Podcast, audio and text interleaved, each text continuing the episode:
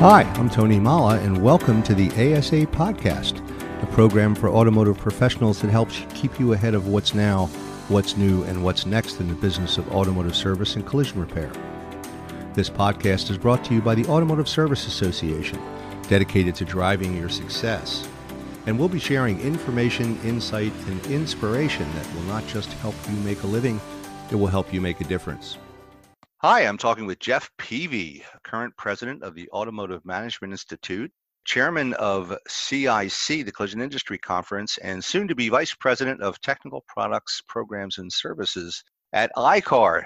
Welcome to the show, Jeff. Hey, thank you. That's one of the longest introductions I think I've ever done. You're a busy guy. Yeah, uh, I you know I was uh, doing a presentation or interview the other day and talking about the, all of the different things that I've been involved with in the industry and both past and present. And yeah, I like to stay busy. Well, there's a bunch of stuff that I wanted to talk with you today about. And let's begin with the first ever CIC virtual meeting. In the face of all the pandemic, I know we've all been doing things a lot differently, but for the Collision Industry Conference, which is known for live meetings, recently had a virtual meeting on Zoom platform, I believe. How did that go? It actually went really well. I have to thank the handlers and, and the whole there was a whole team of people working behind the scenes because there was there's a lot of moving parts to the collision industry conference even when it's held live. In a virtual setting there's a lot more things to be monitoring and it's a lot of moving parts, but it turned out really well. We had I think it was about 590 something that were pre-registered and obviously people came and went based on the things that were important to them we found that there was a lot of interaction with each other with the attendees on the chat feature. We also had a lot of questions and you know through the q&a and then people raising their hands. It turned out to be very interactive which was our goal. And you made a point that's really important and that is the collision industry conference traditionally has always been a live meeting. There was an open microphone that people anyone in the industry could get up and speak at ask questions make comments take a position just announce various things. And it's so, it was a bit challenging, I think, for all of us to envision the elements of the collision industry conference uh, as an open forum of the industry to get our heads around how is that going to look in a virtual setting and we'd already had one meeting canceled because of covid and because there's all of these different volunteer committees that work so hard throughout the year they have presentations and updates and things that they need to put in front of the the attendees uh, the body if you will of the collision industry conference and we really couldn't afford to not have another meeting. So we went for it. We made the decision to go virtual for this one time at least and uh, to learn from it which we did and uh, it turned out really well. I mean just from the feedback it's it apparently was a, a real success and so think about it. We had quite a bit of representation from the emerging technologies committees. For those that may not be overly familiar with CIC or the Collision Industry Conference, it is an open forum held four times a year. You can speak uh, at an open microphone, make comments or questions, as I mentioned. But we have uh, the chairman determines the topics to be discussed during that chairperson's term.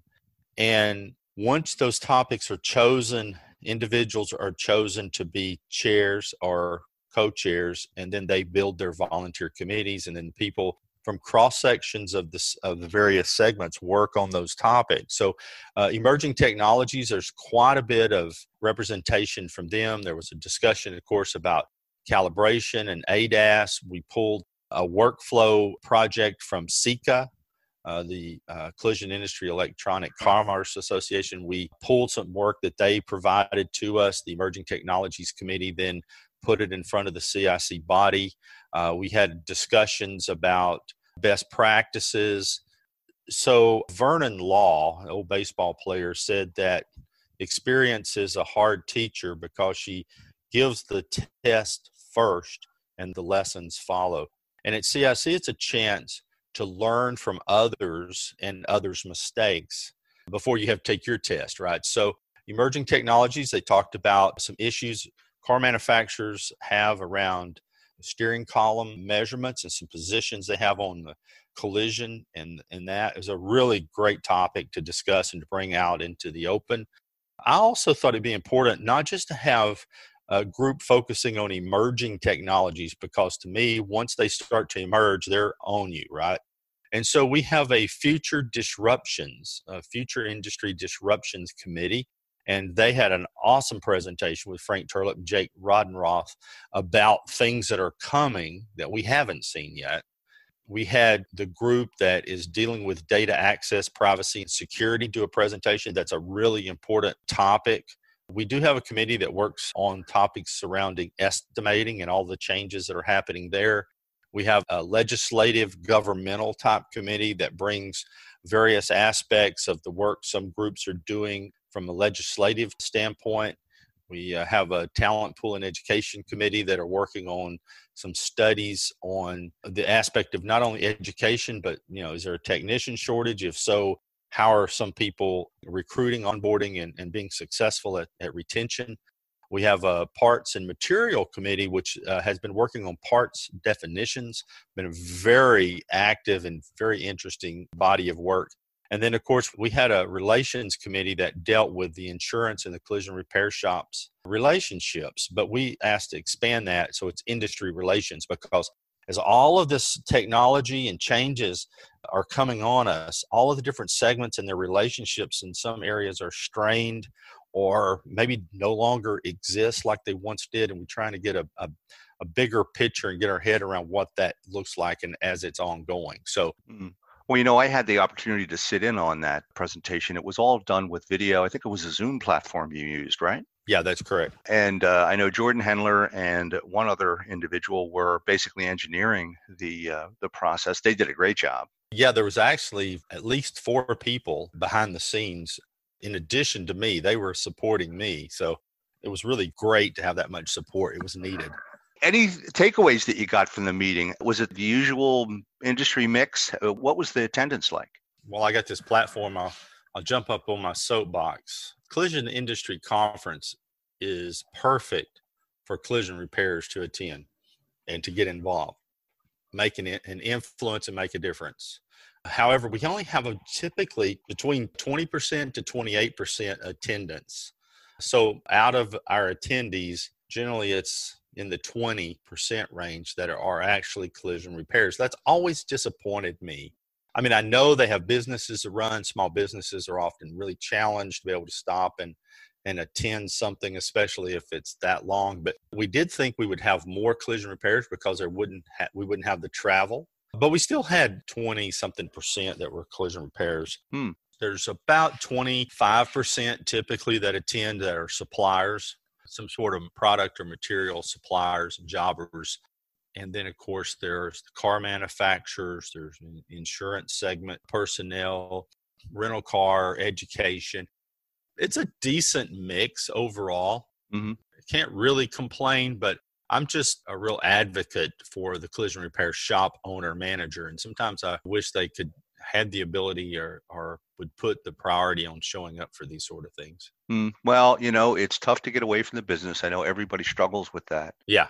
And actually, it's been one of the interesting developments, I think, during this whole COVID experience that we're going through is that I think, and I've said this on other podcasts, there's actually, I think, a new appreciation for the value of either distance learning or, you know, virtual meetings is actually being realized now that we're pretty much forced to experience things these ways you know? Yeah right. But it can also work really well. I know when you and i were talking about this you had mentioned that this meeting you had a record number of first time attendees right? Yeah we have had a growing number over the last year and a half two years. The number of first time attendees has been growing and in fact we have had as many as 20% of the audience were first timers which makes me really happy. But uh, on the virtual meeting, uh, it was it was on that high side. It was in the twenty percentile range of people who had never attended it uh, ever, and that's that's very exciting. That's great. Well, good. I'm glad it was a success. Again, I know it was a bit of a point in history. We should note that the CIC went virtual. Yeah. And it seems to have worked out great, which is kind of what I've been hearing from a lot of folks. Yeah. It's not ideal. Obviously, we all prefer to meet face to face, but a lot more work is being done virtually these days, and I think this is just the times, right? Yeah, and Tony, you know, one of the things that I thought was appropriate, the Future Disruptions Committee, we let them or asked them to have the last presentation, had a lot of videos to watch, pretty exciting stuff, and they went over some of the future disruptions in our industry around claims, how the OEMs actually are being disrupted and how our work with them is going to be disrupted by some of the future technologies. The electric vehicle was was uh, brought up, connected cars, the Internet of Things and big data, artificial intelligence, augmented reality, and, and then some of the newer business models that are starting to emerge. That to me, to be the first time virtual and then to have the last presentation cover these topics just seemed very appropriate. Yeah, I would agree. You've been the chairman of CIC for two years. I believe this is your last year in office, right? Yeah. Typically, it is a, the way it's presented to me at least, is that it's a one year term with the possibility of a second year. But typically, it's a two year term for the individuals that are uh, selected. Well, again, you've done a great job. I'm sure they'll be sorry to see you go. Uh, and along those lines, you're currently the president of the Automotive Management Institute. Full disclosure, Jeff and I started working for ASA at about the same time. Mm-hmm. And you have been recently recruited away by the ICAR organization mm-hmm. as their new vice president of technical products, programs, and services. And congratulations on the new gig. Well, thank you. I, you know, it's uh, the way I, I put it is I'm still in the same neighborhood. I just will be changing addresses uh, I don't know, sometimes it may be a little hard for some people to understand, but I run in training circles. I was with ICAR for almost 17 years, moved over to take over AMI uh, May of 2015, a little over five years ago. And fascinating organization. I think it doesn't get enough attention. And I think the industry appreciates it more as they learn more about it. But took over that project, as I call it. We, we called it the Next Generation Project in May of 2015. We went through quite a, a time of exploration, really trying to just understand what AMI had been to people in the industry, what it had done well, what it needed to do better, the direction that the organization needed to go. And so, uh, with myself and the board of trustees, we determined from that feedback and that effort to gain feedback from the industry we began to figure out the direction. So then we built our strategic plan and then started the process of execution. We built a learning management system so that we could host online programs and training. We really wanted to build kind of an open source so that people could put training online and it could be organized in a way that it resulted in professional designations. Today, AMI, five years later, has over 300 online courses and assessment tests for both mechanical service repair and collision repair. And those are like leadership, uh, human resources. There are various operational things like parts management or understanding financial statements. But uh, we created a, a series of core competencies based on our designation journeys, our professional designation journeys. And then there's a, this elective program. And so we started that. We really pushed the importance of soft skill training, you know, listening skills, telephone skills, really just good general customer service skills as a platform, as a, the place to begin. Uh, working your way up into management and so forth. We built a certificate for customer service for uh, the service repair industry. We have another certificate that's equal that is or parallel for the collision repair and then there's office manager general manager and then a master level general manager on the collision side. We put together two uh, estimator professional designations and in those on the collision side they require some icar training. They require uh, the ase b6 certification for the master level. So it really has become an umbrella for a lot of efforts out there that result in a professional designation that you earn and then can maintain and we now are also doing some car manufacturer training on the collision side. Uh, the FCA, the Dodge, you know, Ram, Jeep, Chrysler, Fiat organization, we do training online for them for their certified collision network, which has been a real boost. It's helped uh, helped AMI grow financially uh, much faster than it normally would, and so that's been a, a great deal. There's a couple more car manufacturers that are in the process of coming online with us uh, on board. You know, we're onboarding them, and uh, so we have great things going on at AMI. And as you mentioned, my goal was to uh, help the organization get reestablished, really improve its exposure and marketing, and uh, really get a f- curriculum framework uh, that would be sustainable as well as financially being sta- sustainable. And I feel like we're there. Mm-hmm. COVID disrupted us a little bit, but we are poised by the end of the year for AMI to do great things. And then, of course, that allowed me then to go back to to my roots of technical training. I was involved, Tony. You you remember in November, Marie and my wife Marie and I interviewed Marcia and Matthew Seebachan. Mm-hmm, sure. The people that were injured in the Honda accident that was so well known. Mm-hmm. That really weighed on my conscience. And I believe that technical training really plays an important role in that complete and safe and quality repair. So when this new role at ICAR was offered, it was something I was very interested in, but also knowing that AMI is poised or positioned really well to have a great sustainable future. So now it's about looking for that candidate to take over the organization, AMI, and just really continue to build on on the efforts uh, that we've had over the last five years or so. Well, you've certainly made a difference, and I've had the pleasure of watching it unfold, and you can just see the difference you've made, and, and we commend you for that. And I'm sorry to see you go, but I get you on the dedication. You know, most of us are in this to make a difference, I think, to have an impact of some kind. Tell me a little bit more about the new role at ICAR. Sure. I will be responsible for curriculum development, the repair technical support uh, hotline, the RTS, as ICAR calls it, where uh, shops and collision repair technicians can write in, call in looking for technical support. There's a tremendous database that's been built around what are repair issues and challenges in the industry. I'll be involved in some of the car manufacturer relationships and the technical aspect of those relationships. And so, you know, it's it's a chance. I have some things I really want to do when it comes to online training.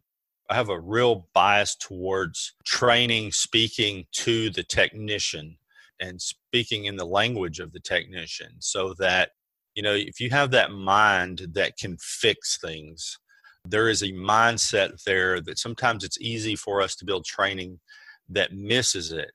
I was a technician. I still like to flatter myself that I'm still a technician, but I certainly am a technician at heart uh, I kind of approach the world in that technician mindset. So I really want to see us continue at iCar to grow and not only support the technician, the people that are putting hands on the car and repairing it, and those that are tasked with running a business that repairs those cars, but to really just make sure that it is as relevant and valuable and easy to learn from as possible. And like I say, I've got a lot of things I want to do uh, with training that's online.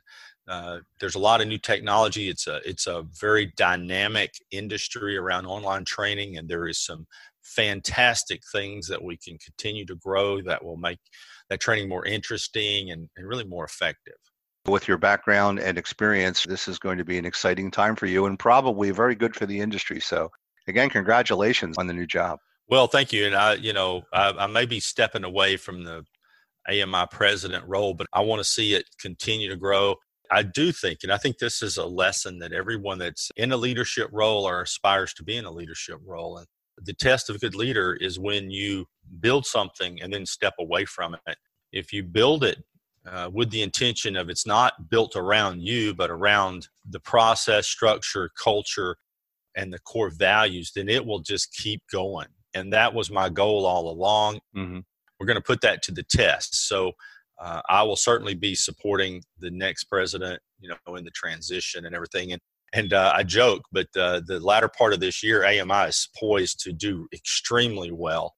My goal is is that as I step away here pretty soon, that uh, AMI will just have a great deal of success after I'm gone. Some people may go, hmm, we probably should have should have helped him move along sooner. so Yeah, I get some of that from my kids from time to time.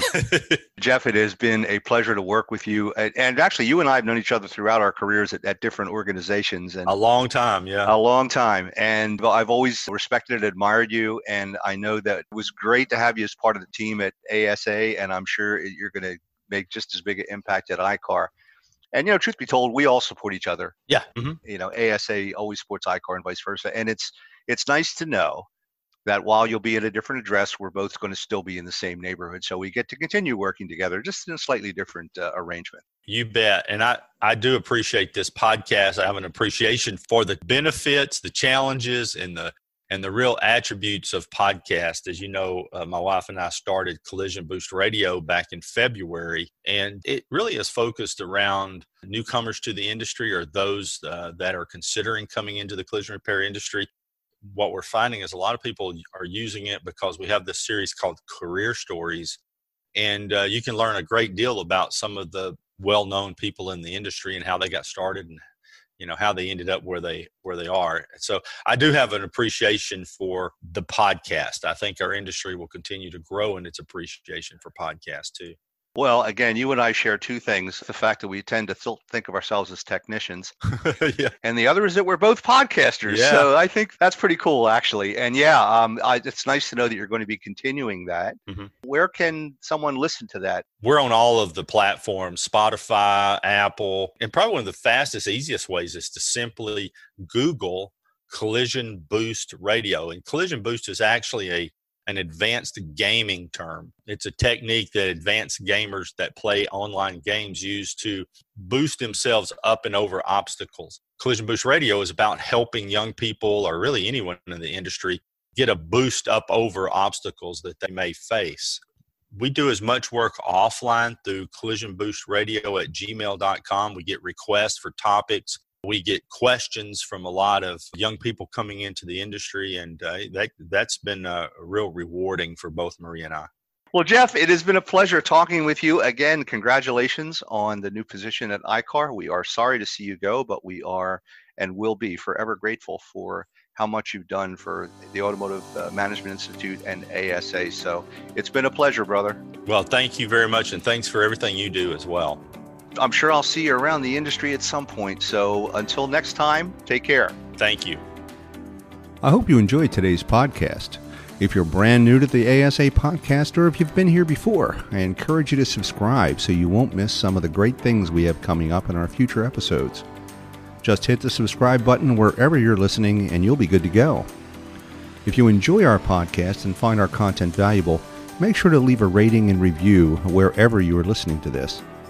And if you're an automotive service facility shop owner listening to this podcast and you'd like to know more about ASA, I invite you to visit our website at asashop.org. I'm Tony Molla, and thanks for listening.